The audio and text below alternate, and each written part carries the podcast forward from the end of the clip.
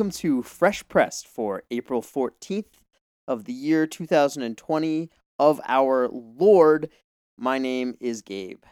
And I'm Andrew. This is a show about music where we talk about new tunes and. Nope, lost it. Renewed grooves, maybe, or Yeah, that was probably what I had. reborn grooves, or uh, really renewed works well because it kind of echoes that parallelism of the new tunes. Yes, you're right, Gabe. That's what I should have said. But instead, I fell asleep on the couch and just woke up in time for this recording. Not to worry. Uh, happy, happy Easter, Andrew. Happy belated Easter uh, to our listeners.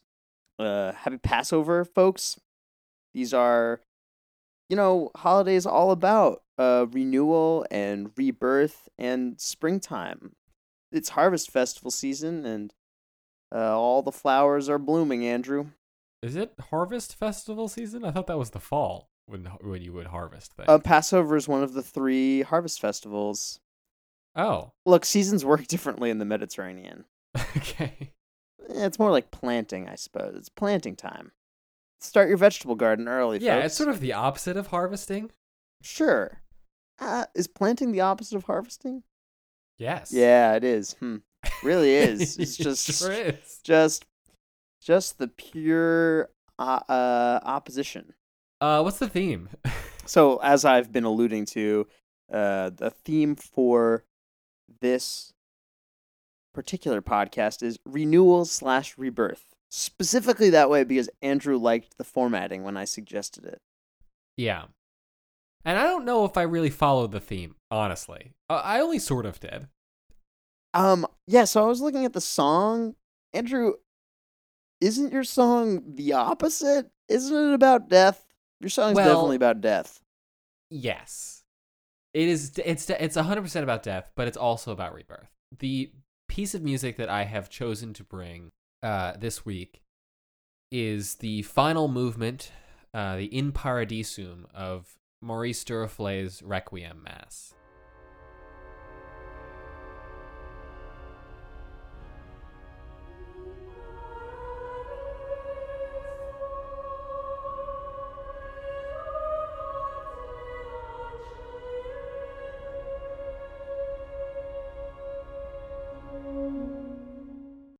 So, I am not sure how deep we want to go, or you want me to go into explaining what a requiem is, things about this requiem, what the In Paradisum is. Um, I think we should go full music nerd on this one. Um, I was looking up a number of things and learned some great fun facts about this particular uh, element of a requiem. Great. Anyway, so a requiem is a kind of mass. What's a mass, you say? Well, that one I think you should know. It is Easter. Well, it was Easter. It's both. Wow, it's both.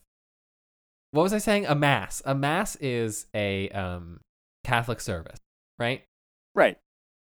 It it has some normal parts to it that are in every mass, right? Yes. You can take those parts and set them, say, take the text of those parts and set them to music. In fact, they're already sort of set to music in that they all have Gregorian chant that they are connected to. But um, you can also put your own music into it or adapt the Gregorian chant into your own music. Whatever, this is a lot of stuff to say that anyway, you can also set the mass to music, which people have done since I was going to say time immemorial. That's not correct. Well, so actually, on the subject of when this first began being set to music, when did the mass get translated into Gregorian chant? the thing about the thing about um, chant, uh, you can't really pin down exactly when it was invented because it was invented like when the when any of the text that is set to chant was invented. Because uh, when you have a bunch of monks who are supposed to memorize everything and be able to just recite like all of like the sacred text, then the easiest way to for them to remember that is if you set it to music. And if you set it to something simple like Gregorian chant. So perhaps a better question is when did the Gregorian chant become standardized for masses? Or when did there become one chant? Yeah, so Gregorian chant is like is is this particular body of chant, right? That's around I want to say 8th or ninth. I should look this up, right? I should be looking at reference documents to make sure that I'm saying this correctly. But my guess is ninth century. Okay. Seems reasonable. But like again, it wasn't like it, it wasn't like someone was like, "Here's here's the book that I've published called Gregorian Chant, all of it." Right. Anyway, so that's why there's music for the mass. It's so that you can remember the words. Makes sense. Now, the Requiem Mass is a particular kind of Mass um, with particular text, and it is uh, the one that you say when someone dies. Sure. That's the one if you're having a funeral service. That's the Mass that you're doing. Um, you're not doing the normal Mass, you have to do the special one for dead people. Uh, does the Gregorian chant change between the standard Catholic Mass and the Requiem Mass? Or are there only certain elements added or subtracted? It's the latter. There are certain elements added and, and subtracted. Uh, what's called the ordinary of the Mass, which is uh, sounds like I'm making that up, but that, but it is, actually what that's called. Um, the ordinary is like the five main movements. So the Requiem Mass has most of those, not all of those, parts of those, and then it has some other specific things that are specifically about death, so that that's what you're uh, focused on. It has the Kyrie, because that one's just like Lord have mercy. The Sanctus is in there, um, and then there's the Agnus Dei, which is changed slightly because normally, normally it's it's have mercy on us, and this this time it's like grant them rest because you're talking about dead people, right? Sure. instead Right. of just in general. Take out the glory, take out the credo because they're pretty long winded. Um, and you want to talk more about dead people, and so there's a bunch of there's a bunch of dead people sections. Anyway, so that brings us to the end of the Requiem Mass, at which point there are some additional movements that you may wish to include in your Mass. Generally, you might choose one or both of these last two movements, and they have sort of different vibes. So the last two movements are the Libera Me, which is uh, like free me. I feel like that's the one I'm familiar with. Would that make sense? Is that more common? Is that the one that Mozart did? That's the one that Mozart did, is why you're familiar with that one. Yeah, okay. That checks out. So that this ties into it. So an easy way to remember these two movements is the Libera Me is like I'm afraid of death. So if your mass is all about how you're afraid of death, you should definitely include that one, and you probably should include the other one. That's why Mozart was like I'm afraid of death, as you can tell from his entire uh, requiem, right? Like you know, you've sung Gabe, you've sung it. I have sung the Mozart Requiem, yes. people who have not sung it are still i'm 100% certain that they're familiar with certain movements of it and the the like greatest hits of Mozart's Requiem are the ones where he's super scared of death. So like there's the Lacrimosa, which is the crying one, uh, which I guarantee everyone listening to this podcast has heard at least four times in a movie or TV show, whether Yeah. you know it or not. Yes, no, that's absolutely true.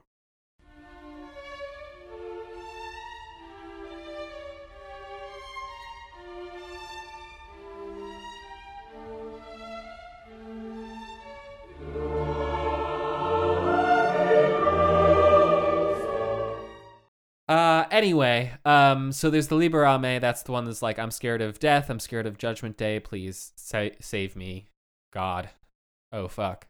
And then there's the In Paradisum, which is the much nicer one, which actually doesn't mention death at all. It just is about what happens when you get to heaven, which is really nice. It's good things happen then. Isn't that cool? So cool.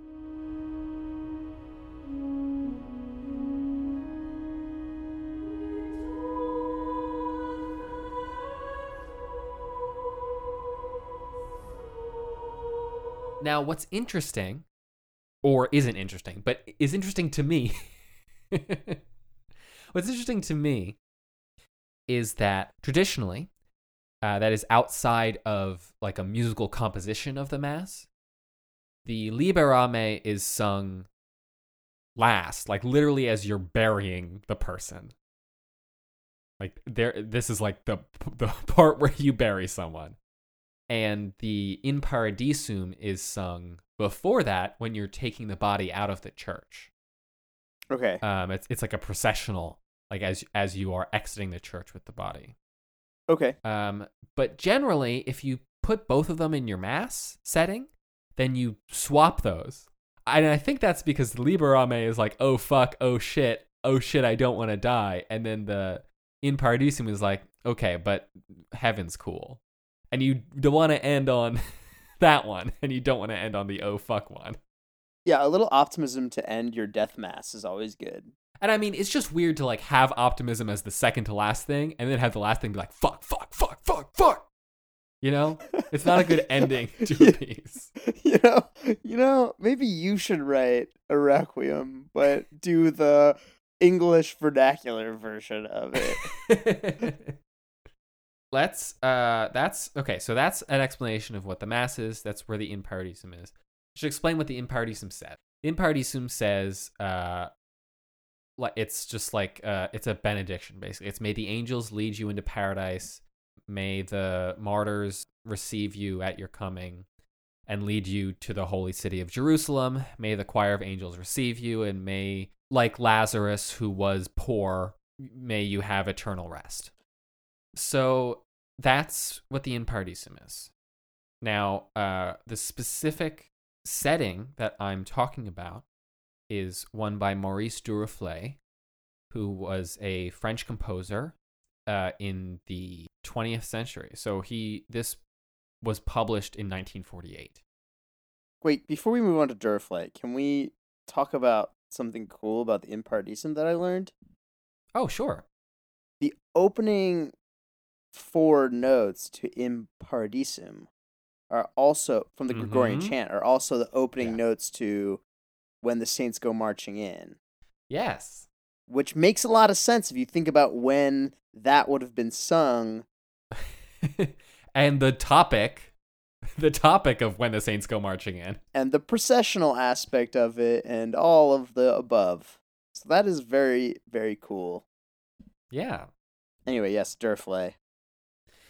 Yes, Duruflé. So, uh, composer, French. That's all you need to know. Uh, 1948 is when this requiem was composed, and this is definitely one of my favorite requiems.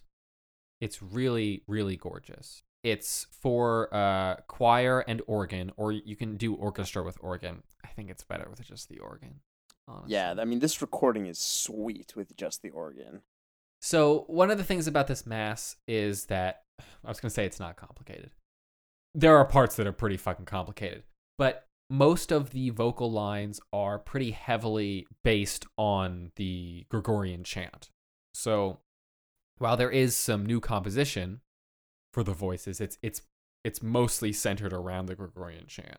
Then the uh, organ part is is really beautiful and really interesting. So I would highly recommend you uh, listen to it and and pay close attention to uh, the way that the organ sort of fills out all of the space as the choir is singing more simple lines. This in paradisum is split into two sections.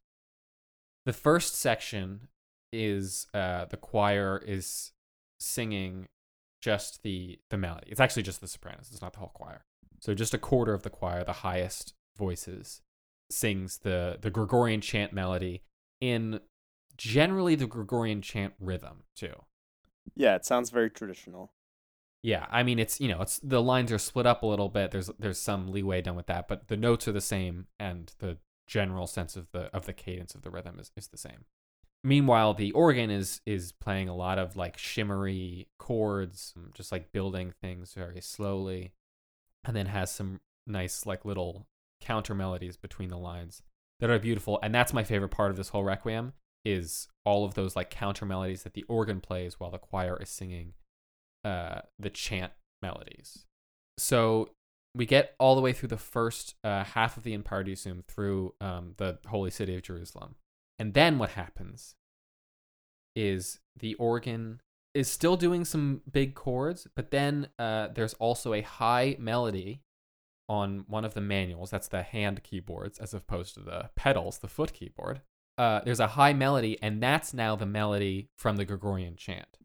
So right before the choir comes in with Chorus Angelorum, that's the choir of angels, the organ plays the melody of that, which is the do do do do do do do do do. Um, you can tell that I just woke up. And uh, and then the choir comes in with this absolutely incredible chordal setting, right? Like as opposed to melodic setting of that second half of the of the in Paradisum.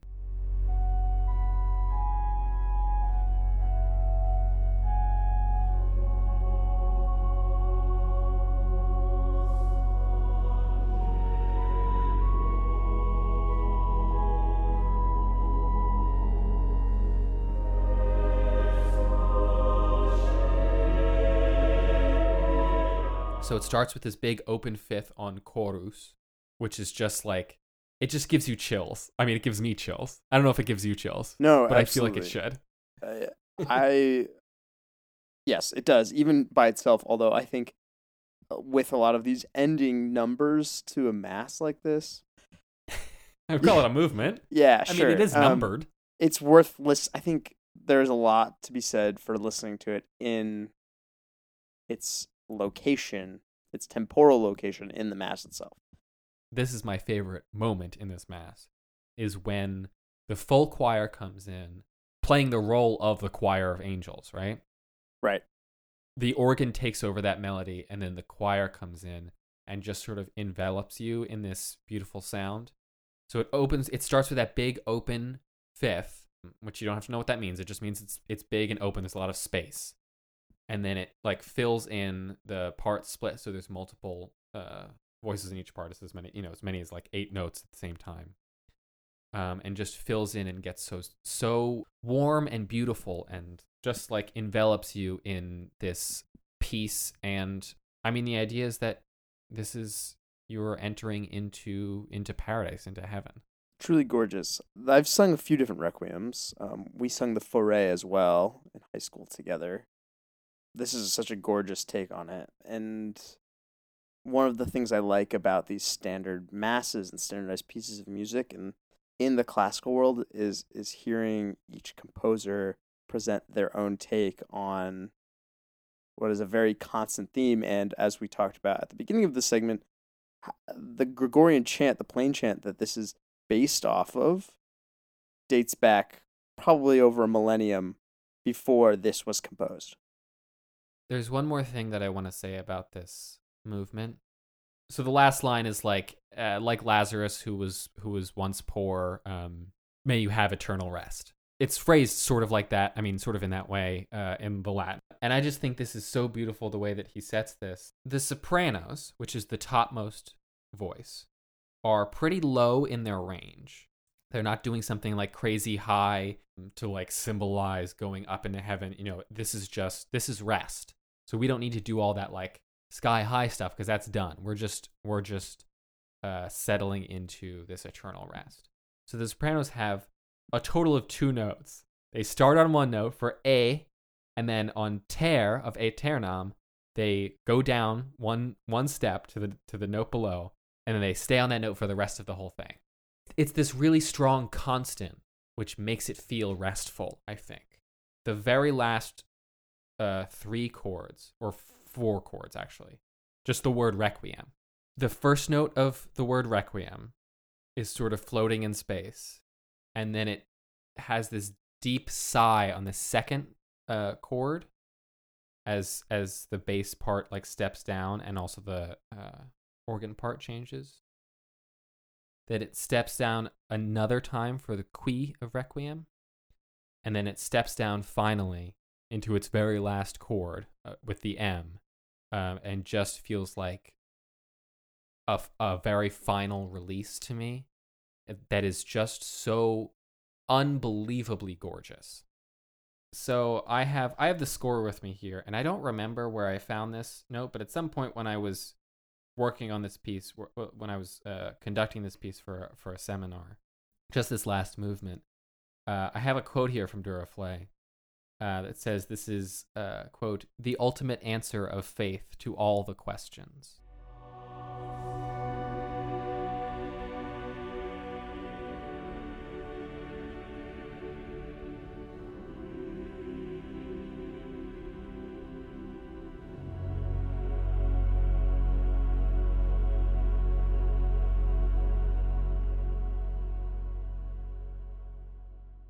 All right, Gabe. So now we've gone into we- we've died and gone to heaven, which is enough of a rebirth for my purposes for this podcast.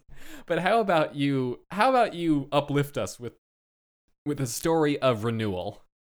I thought I would bring, you know, a song that really strikes at the positivity that we feel when spring hits.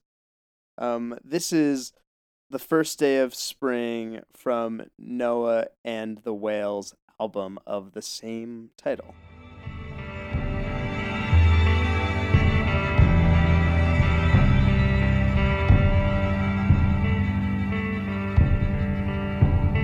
It's the first day of spring, and my life is starting over again.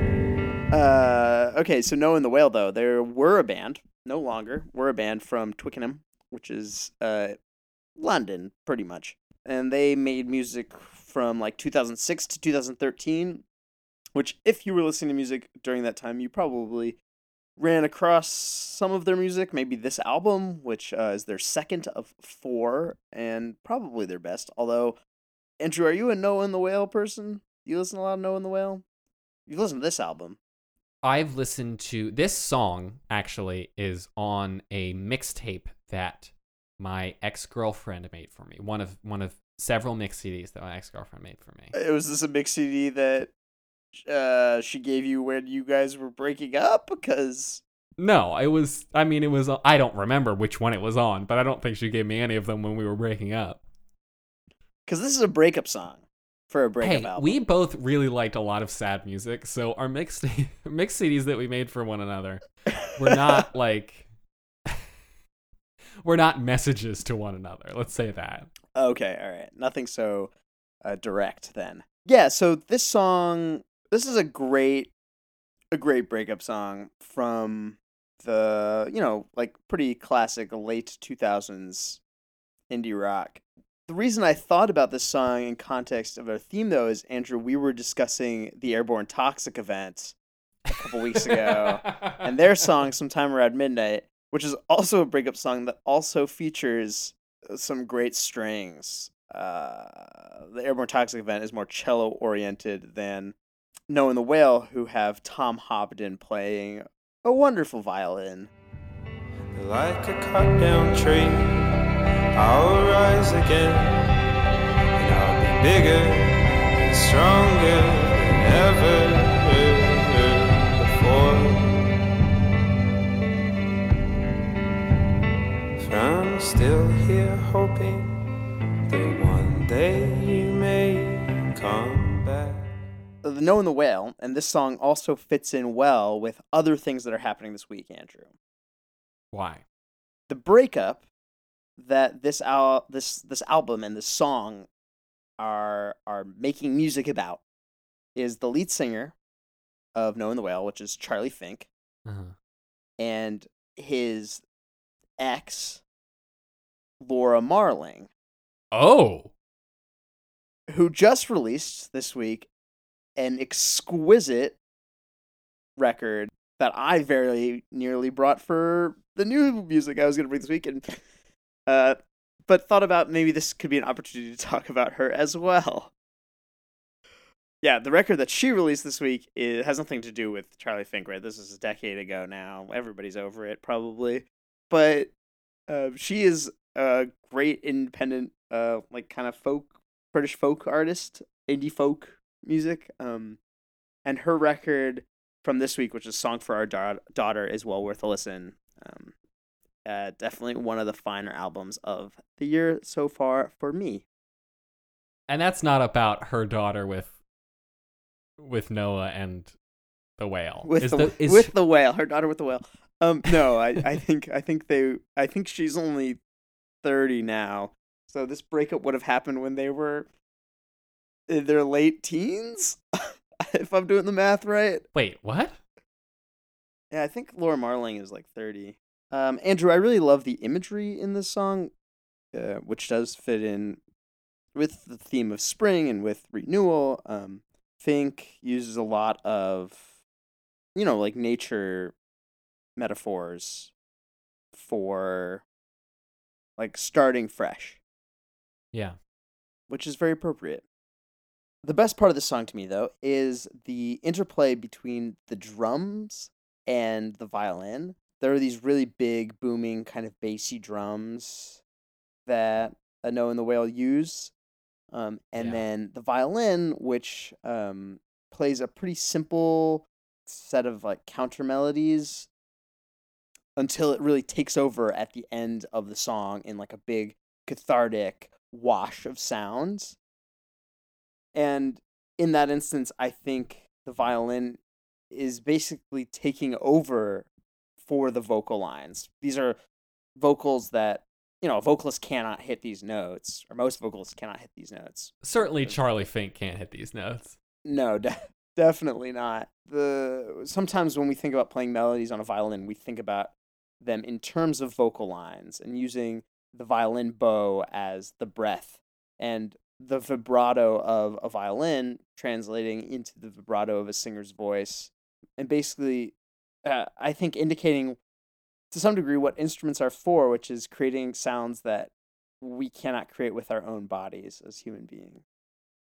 In case you're worried about Charlie Fink, since, you know, devastating breakup and his ex is now marvelously successful and his band broke up, I just want to tell you, Andrew, Hmm. and listeners that not to fear, for he has become a successful composer for London theater Huh. and the West End. He's done a few different musicals, including The Lorax.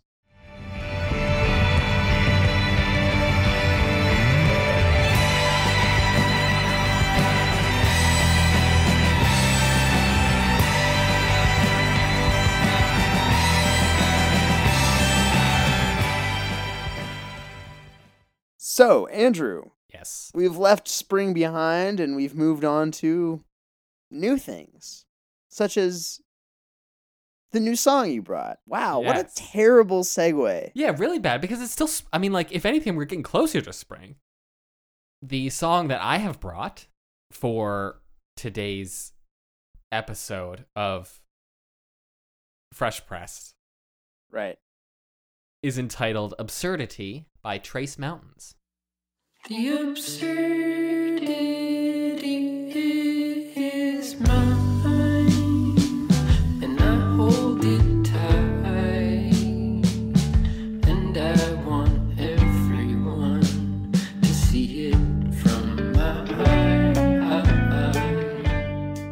Um, I think I mentioned Trace Mountains uh, at some point in the last couple months because he's been, you know, putting out singles f- ahead of this album. Um, this is off of his new album, first album as Trace Mountains, entitled "Lost in the Country."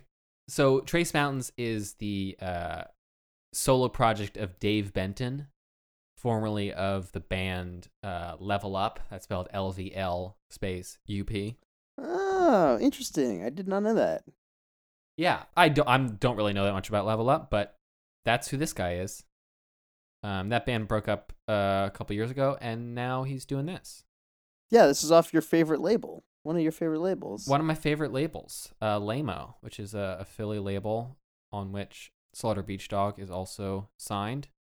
Um, so Trace Mountains is his new project, and this album is really great and all about the country. What country, you say? The country. This album, this may not be true, but this album feels like Dave Benton has like ended up in the woods for the first time in his life, and he's like, "Wow, this is crazy. Who knew all this was out here?" Yeah, like I didn't. Hey, I didn't listen to a single note of Man of the Woods, but this is what I imagine the tone of it to be. Man of the Woods, the Justin Timberlake record. Yes, I don't know what that album's like, but like I just remember I, him I'm being sure like, it's terrible. "This is Man of the Woods," and him like with his arms out, being like, "I'm in the woods now." It's like, what, dude, Justin, what are you doing? yeah, that's kind of how this record comes across. Even though uh, I say that uh, kindly because it's really, really good. Yeah, it's Um, great. But you know, like I'm sure we'll get to it. But on this song, he's like, "My smartphone's buzzing in my pocket for the first time in forever. How strange." yeah. like, Dave, have you ever been outside? yeah, there's a great interplay between the like country uh images and then like smartphones and stuff like that. He mentions Wi-Fi several times on this album. It's great.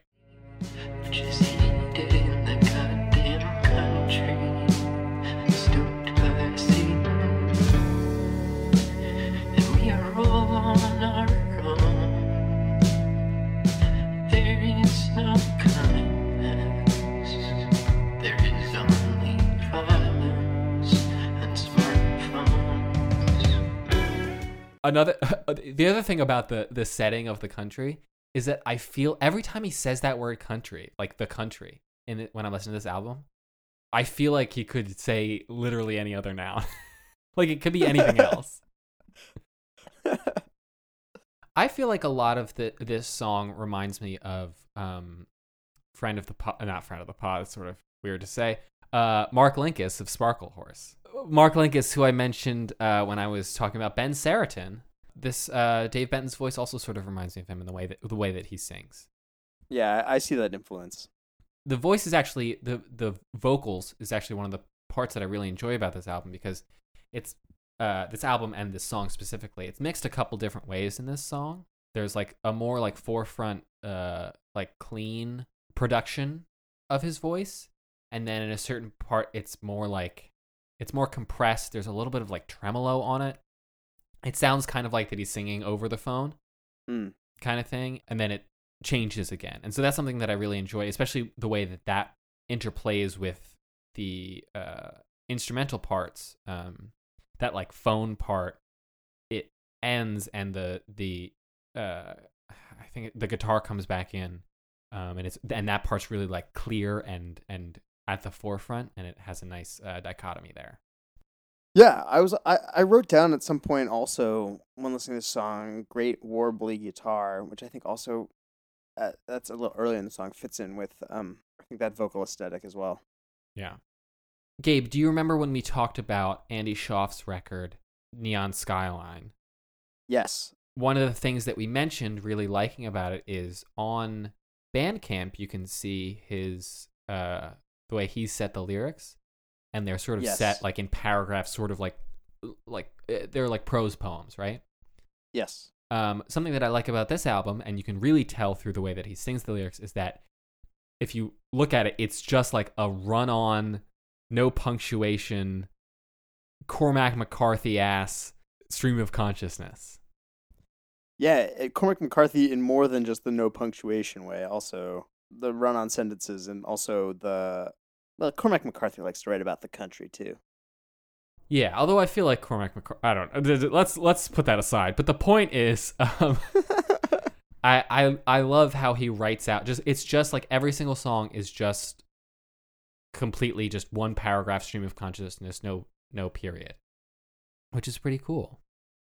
Maybe the artist's way of thinking of his lyrics. Yeah, I mean, and I think that's that's definitely an intentional choice. I've seen it mentioned um, in a lot of write ups about this album that his uh, lyrical writing is very uh, Kurt Vile esque, another Philly musician who's known for uh, that sort of stream of consciousness thing. Except this is a lot more like the, the setting of this, the musical setting is is different from Kurt Vile. It's a lot more folky, but sort of that that approach to writing lyrics is is really interesting to me. I I just like the the different sections that this song goes through. It has sort of one vibe at the beginning and then the it's really the the percussion that drives drives the switch into the second like the second and third thirds of the song, which have a sort of different vibe. And it makes the fe- song feel like longer than it actually is, which is pretty cool. Yeah, I really like this song. I really like this album, and um, we say this quite often, but I will continue to repeat it. Worth a listen in its entirety. Absolutely. Standing in the country. Breathing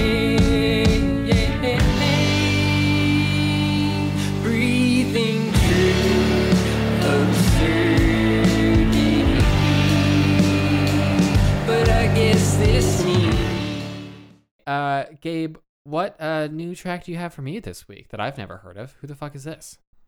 This is Long Neck Uh, and her second record, World's Strongest Dog, this is the song Cicada. She dug her nails into the bulk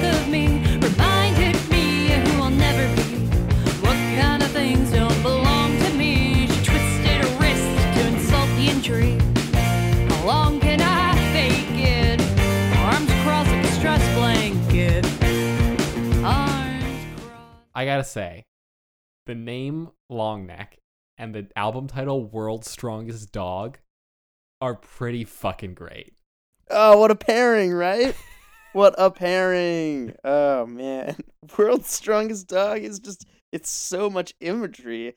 Uh, to be honest, though, I picture a corgi when I think of World's Strongest Dog, which maybe that's not right. Oh, really? I imagine that I'm not like, picking like a mastiff or anything like that. No, I'm picturing a small little dog that's just beefy as hell. I imagine that like um I think it's a orig- it's like a it's like a spam ad like has science gone too far and has like a really muscular dog. you know what I'm talking about?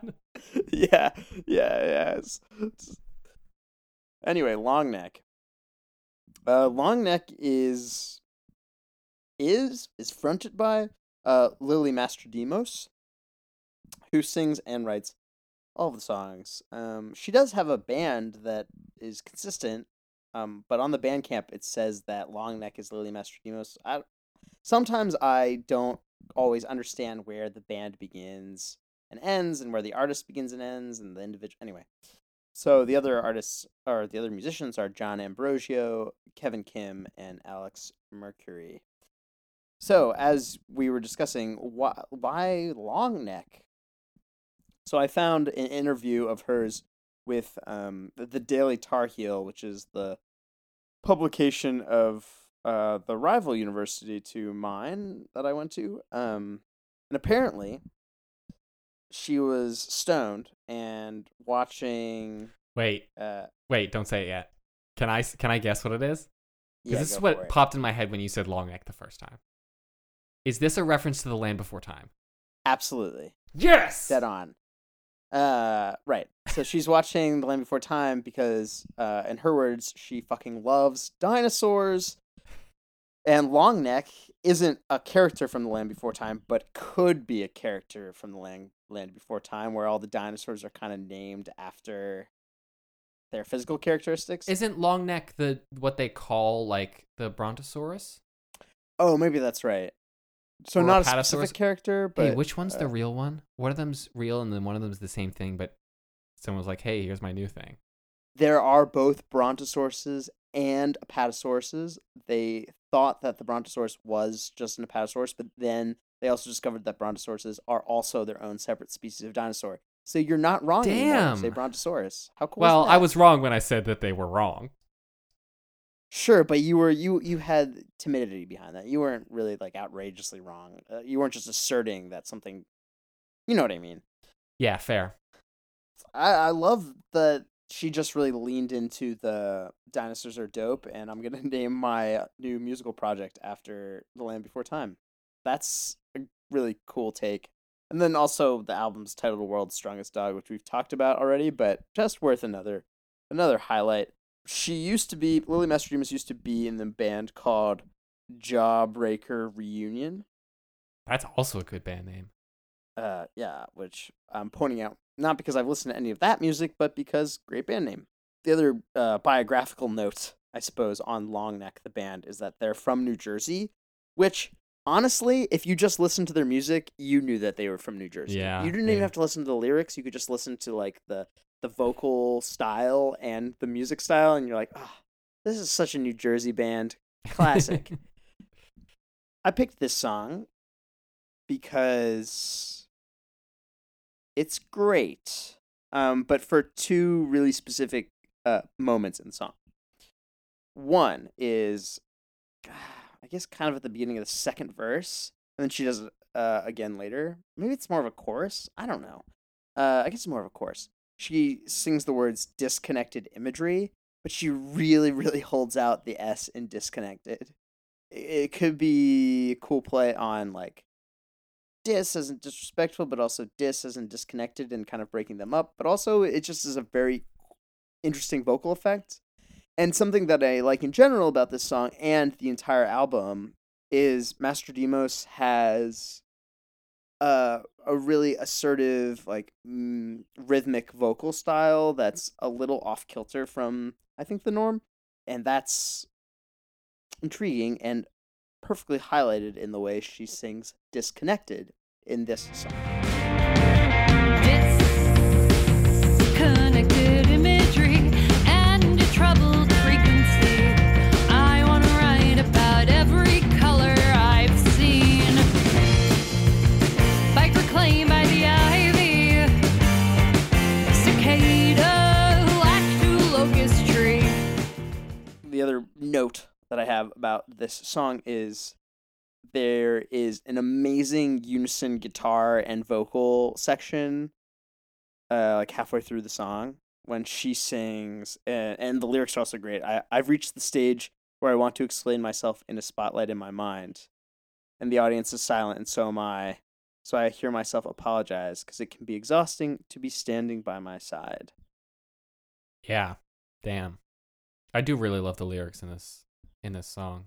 Right before that section, in I guess it's the chorus. Um, says like I want to write about every color I've seen. Bike reclaimed by the ivy. Cicada attached to a locust tree, which are two disconnected images, but really powerful images individually, and also feel very Jersey to me. Oh, so Jersey. Oh my God, cicadas and ivy. Yeah, wow. Uh, I think the idea, and maybe this isn't what she's going for, but also maybe it is. Um, the idea of thinking of a bike reclaimed by ivy as a color yeah. is a cool thought. Maybe this song feels so Jersey to me because this song Cicada, it feels like uh, a great song to like yell sing while drunk at a bar with your friends. Like, wow. It's like 1 a.m. Big dunk on Jersey here. and this song comes Look, maybe it's just uh, I haven't been to a bar in months. Not that that's something I do often, but I don't even have the option right now.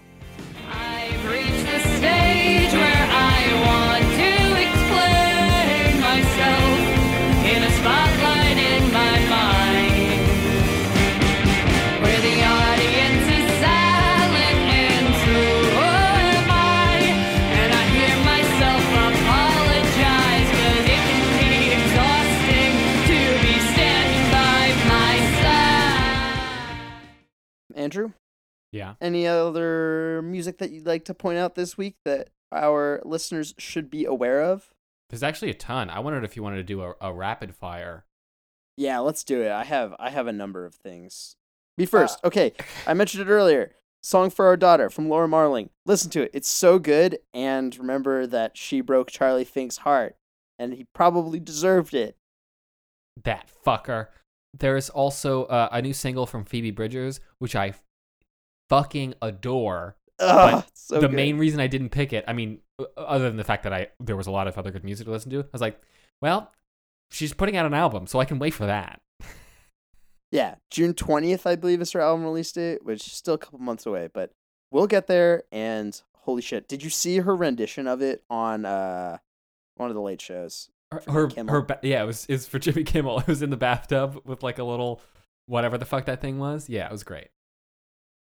Great. It's about about parents and how much they suck, which is not something that I in like personally, have anything in common with. But uh, I enjoy listening to Phoebe Bridgers singing about it. Yeah, she does sing about that occasionally. And uh, no, your parents are great. We love your parents. Hamilton Leithauser, um, formerly frontman of the Walkmen, released uh, a solo record called "The Loves of Your Life," which has some absolutely perfect songs on it. Like, just so good. Very came also very close to picking something off that. Uh, Bonnie, W H Y Bonnie, um, put out a album, EP, short album. Um, I don't know what they're calling it, but uh, it's really good. There's a lot of good tracks on there. I almost picked the track "No Caves." If you liked Snarls from uh, f- several weeks ago, uh, was was my new tune pick. Uh, you would like Why Bonnie, so check them out. Um, and Andrew, of course, we have to talk a little bit about the Strokes album that was released Yep, it was released. It was released and it had some really good stuff on it and some really not good stuff on it, is how I feel about it. Yeah, this was actually it's a good comparison from last week when we were talking about Was that just last week? Yeah, it was last week. We were talking about um, good use of auto tune, and Mm-hmm. there's some tracks on this Strokes album that I would classify as bad use of autotune. Uh, Julian still needs to just use his falsetto very sparingly. Any song that he uses a lot of falsetto on, I'm like, this is bad. Yeah. That's okay. But the first the first song off the album, which wasn't released as a single, is "The Adults Are Talking," and it's so good. It's very good. And it got me so excited for the rest of the album, which then mostly let me down. Yeah. Starfucker had a great album. Starfucker spelled S T R F K R. There's a new track and remix from Local Dialect, which is uh, my brother's group. Um, it's very good. It's called Perseus, and then they have a remix of someone else's track called Float. I don't know if it's supposed to be F L O T E and be like the word float, like to float, or if it's there's supposed to be an umlaut over it. It's supposed to be Flöte, like flute in German. It's probably just supposed to be float, like a weird thing. I prefer the way my brother titles things, which is with like mythology. So Perseus. Um, Andrew, there is one more song that we are obligated t- to mention this week, but also that I want to mention because I think it's great. Yeah. Our wonderful friend and accomplished artist, um, Soraya And- Perry, Friend of the pod. Can we say friend of the pod for Oh, this one? yes, has been on the pod. Will definitely be on the pod again. Soon. Um, hopefully. Soraya Perry has released a new song and accompanying video that she shot and edited titled Like Water. We will drop the full YouTube link in the show notes. It's also now on Spotify. I literally just checked just the second. It is now on Spotify. And I assume other streaming sites. Cool. I'll drop it into the Spotify playlist and um I'm also going to play a little of it right now provided I get her permission. I feel your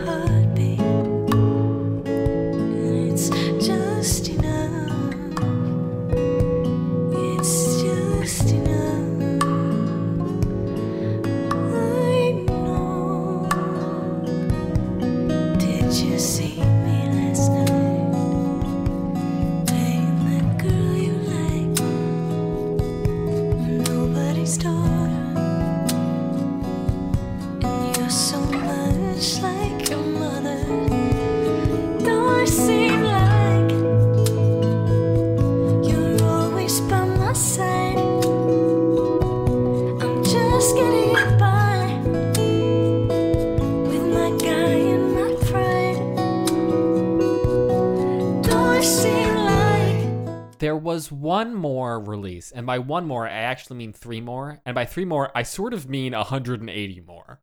How could I have forgotten?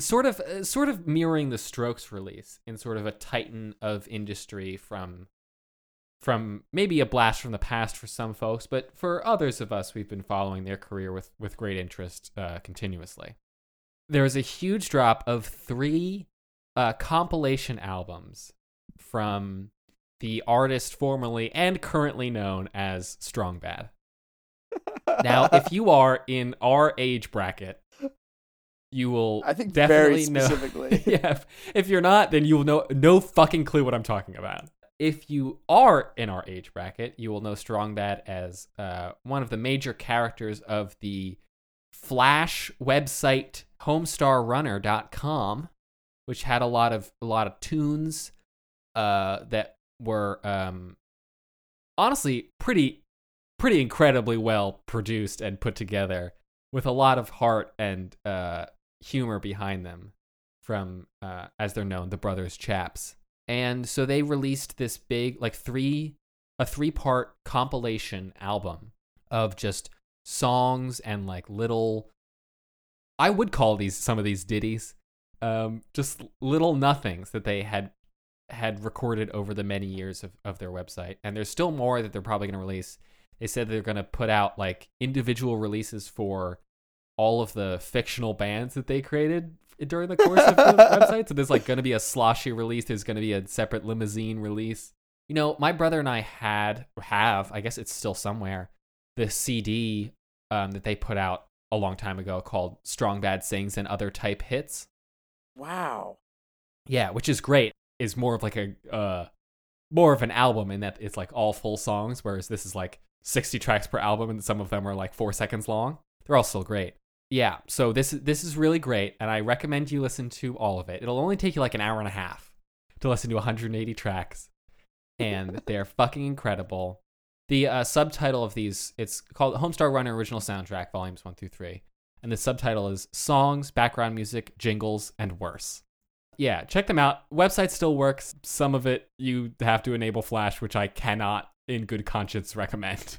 But but some of it they're trying to they're trying to like transfer over to the the the modern internet. So yes. Oh, oh, I like that. Oh, yeah. Come to the place where tropical breezes blow. Come to the coolest place I know. So what I'm saying here is if this is a this is an open letter, if Strong Bad, if you want to come on our podcast, um, we would love to interview you about this music, other music, your career, your interests, your feelings, your emotions, your height, your weight, your phone number, your social security number, your mother's maiden name, all those, you know, all those things that, that friends discuss and, and trade with one another. We'd love to have you on here. So yeah, if anyone knows Strong Bad and can get him on our podcast, that would be great. Gabe, I'm I'm hoping you'll jump in here and and, and cut me off from rambling. Right. So if you uh, do know Strong Bad, you should have Strong Bad contact us probably via Twitter at Fresh Press Pod, where you can also follow us. You could also tell Strong Bad to go look at our Spotify playlist of all the tracks we have featured on this show, which may even include one of Strong Bad's tracks this week. Um, that's in the show notes. Otherwise, Strong Bad, you can find us next week on Tuesday, April 21st, back here at the same podcasting place that you always get your podcasts. and for now, I'm Gabe, I'm Andrew. and you have been listening to Fresh Press